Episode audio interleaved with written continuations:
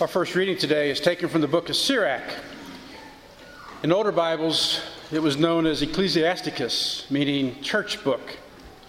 Sometimes called the Wisdom of Sirach, this book is filled with a treasury of wise and well crafted teachings. Today's selection teaches readers to be discerning in judgment. Appearances can be deceptive. Sirach describes three things that initially seem impressive First is a sieve filled with fine grain. The second, a beautiful clay artifact ready for the kiln. And the third, a fruit bearing tree. What was initially impressive disappoints under further scrutiny. When the heap of grain in the sieve is shaken, inedible husks appear. When the artifact shaped out of clay emerges from the kiln, it is broken or cracked. When the fruit of the tree is tasted, it proves to be unappealing. Sirach's lesson is that the initial impressions may have to change. People may impress us until we hear the words they speak. Words reveal what lies deep and unseen within the heart. You really can't judge a book by its cover. For this reason, Sarah cautions against praising people until their speech proves them praiseworthy. An example from the law of Moses, which Sirach studied closely, can be found in Esau, the son of Isaac. Esau was a skillful hunter and Isaac's favorite son, his firstborn. But when we hear Esau speak for the first time in Scripture, he sells his birthright for some food. And we have to wonder if the praise of him was premature. Today's gospel reflects sayings from Luke's version of Jesus' Sermon on the Plain.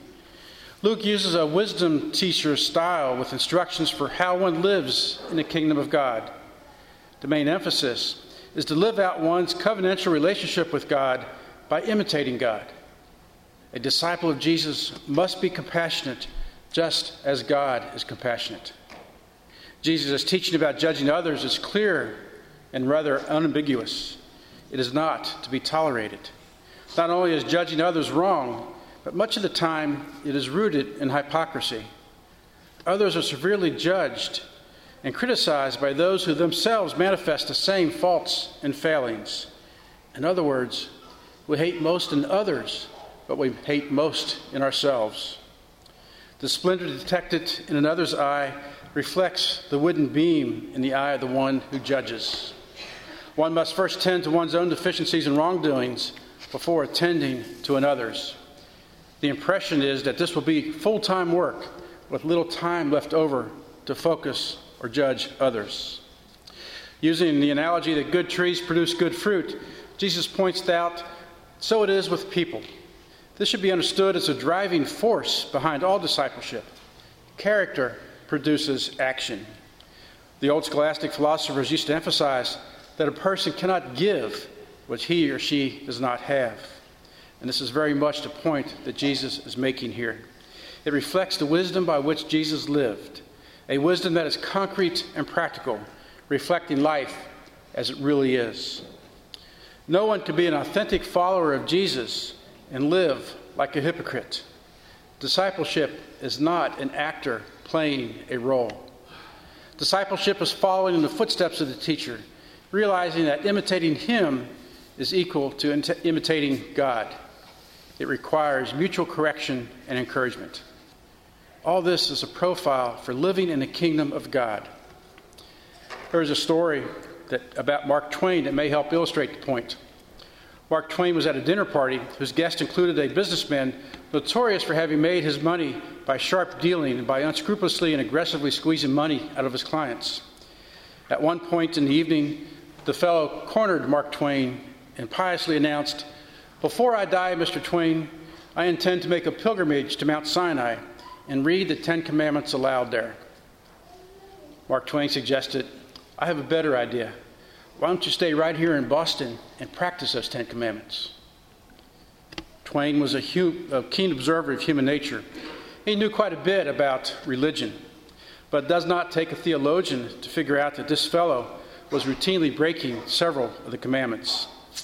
His worst transgression, however, was probably the idol worship of making money his God. It was rather easy for Twain to punctuate the hypocrisy of this blowhard businessman's piety But there's even more duplicity at work here in the case of religious leaders. Jesus reserved some of his harshest criticism for the Pharisees. Hypocrisy is the occupational hazard of the religious profession. Ralph Waldo Emerson once noted People are very inclined to set moral standards for others. Of course, the implication is that we may not use the same criteria to regulate our own life. Clergy of all faiths are in a precarious position here, for it is expected they will publicly preach morality. After all, it's the job. But there is a phrase which shows why abuse perpetrated by any clergyman is particularly scandalous. The corruption of the best is the worst of all. Perhaps the childlike attitude endorsed by Jesus is the safeguard against hypocrisy that he so vehemently denounced. Journalist Mignon McLaughlin observed Children lack morality, but they also lack fake morality. And isn't that faking the essence of hypocrisy? In Luke's version of the condemnation of hypocrisy in today's gospel, Jesus directs the message not only to the Pharisees, but to us, his own disciples. Later in the same gospel, these same disciples are told to accept the kingdom like a little child, a little child who is innocent but totally dependent. Now, as we approach the Lord's table, profoundly aware of our need for both forgiveness and nourishment, so that we might not only proclaim the gospel, but live it, let us join with our celebrants in his prayer communion that this Eucharist may not bring us judgment and condemnation, but instead healing in mind and body.